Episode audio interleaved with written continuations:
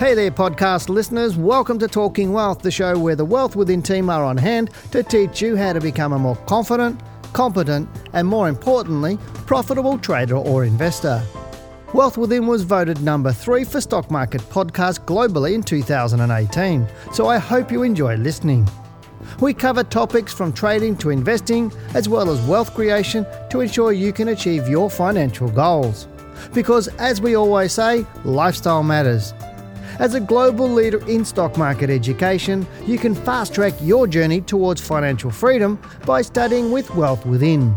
If you'd like more information about our government accredited courses or to listen to more Talking Wealth podcasts, head over to wealthwithin.com.au and click on the Talking Wealth podcast under the Learning Centre.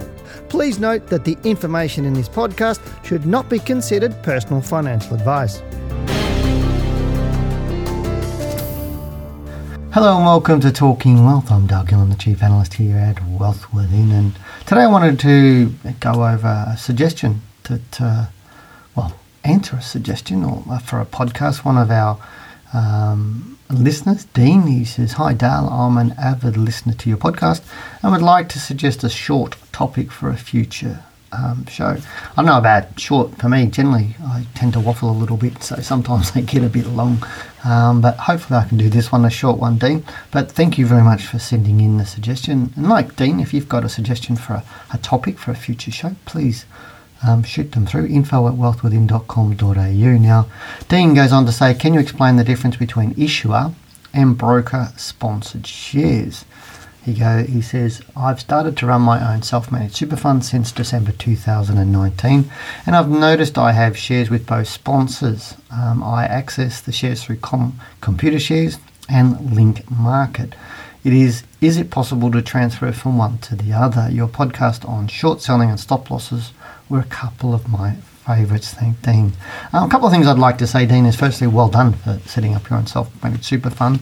Although you may be a little bit questioning that right now in March, um, at the end of March, um, with the coronavirus going on. So hopefully you've read my book and or you've done one of my courses or something like that to really help you understand what's gone on in the market and protect your capital. And to me, right now, I believe self-managed super funds will be doing a lot better than um, a lot of the industry type funds or managed super funds simply because a lot of people you've got more control and I think uh, some of the issues that people have had around at the moment, um, you know, prior to the coronavirus, we've seen so much money going into exchange traded funds. I think that's part of it has caused some, some of the depth of the fall because people are getting out of those. And um, I don't think I need to go on on my thoughts on um, exchange traded funds, but I thought it was great that you are running your own super fund. But if you are running your own super fund like uh, like Dean, you really do need to understand the market, how to manage your portfolio, what shares you should be buying, what you should be doing. So,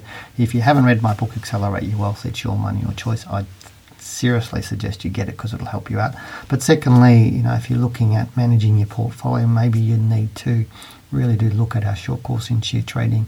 We have so many people with self-managed super funds doing that course and loving it because it really helps them do better and protect their capital, especially in volatile times like we've seen with this coronavirus, um, what's been going on through that. But the question that Dean's got, um, he says, because uh, he says, I've noticed I have shares with both sponsors.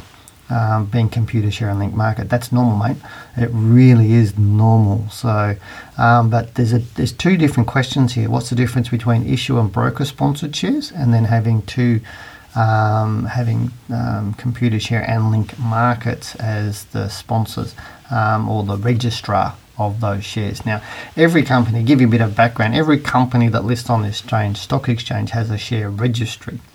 It's just simple. Every company has a share registry. So if you own your your own company, Dean Proprietary Limited, you would have a share registry that says Dean owns X dollars, uh, X amount of shares in this company, whether it's one or a million, it doesn't make many difference. If you are in a partnership with somebody else, let's say your wife or a, a business partner, or maybe you've got five or ten business partners, that share registry would show you how many shares each shareholder owns um, in number of shares that's what it would do, and possibly would also do it in percentage terms as well. So every every single company, whether it's a public company or a private company, will have a share registry. Now, in the terms of a private company or one that's listed on the stock exchange, sorry, a public company that's listed on the stock exchange rather than a private one like um, you I might run, is that their share registries are so huge that they outsource this to Computershare or link markets. That's what they do. So BHP and you know Rio, the banks, all of those sorts, they all have a registrar, which is either in your case here Computershare or link market. So can you transfer between them? No, you can't because that's the company chooses who their registrar is, not you. Or that's why you have um, things such as your um, HIN numbers, or for in when you set up your broking account with CommSec, I think that's what you've got there. You've got uh, you get that through, so you have a holder identification number. Um, and your CHESS registry number. So basically, so your CHESS holdings are what they do is they link that um, your share holdings in that Computershare hold for you and link hold for you. They're, they're, they're registrar, they link it all through to your holder number and your CHESS numbers and all that sort of stuff. It's basically and if you buy or sell more shares, they'll go into either one of those two companies' registers. The companies register with one of those companies. I hope I made that sense. I, I, was trying to make it simple, but I think I just made it a bit more complex. But I think you get my idea. These are the people that make sure everybody's shares allocated properly, uh, who buy and sell shares on the market. So you can't switch stuff between them. Uh, they just keep a record of everything for you, and you'll get your dividend statements from them and other information from them from time to time. Uh, and you can go onto their websites and use your holder numbers and everything else to find out your holdings if you want to do that um, for there. Now, the other question that you've made what's the difference between issuer and broker sponsored shares? Okay, now the difference between issuer and broker sponsored shares is really the issue is like, um, how do I say it? Um, Telstra, when it floated, you know, you bought it directly from Telstra, the shares on their float. So that's really what that is. So, um, but broker is basically dealing through a broker. Um, so with an issuer sponsored shares, shares you'll get information directly from the company and all their registrar, like Computershare or, or Link Markets, and so they're not registered with a broker. Um, because you don't have a broking account. And we saw that a lot with Commonwealth Bank. We saw that a lot with Telstra and a few other the shares that people got AMP shares as well. People got it directly from when they when they demutualised, um, and we saw that with obviously Telstra when it floated, and CommBank, when it floated. That people had these shares, but they were issuer sponsored, um, and so to to sell them, you actually had to then make them into broker sponsored shares. So which means you had to have a CHESS number and a whole lot of all that sort of stuff.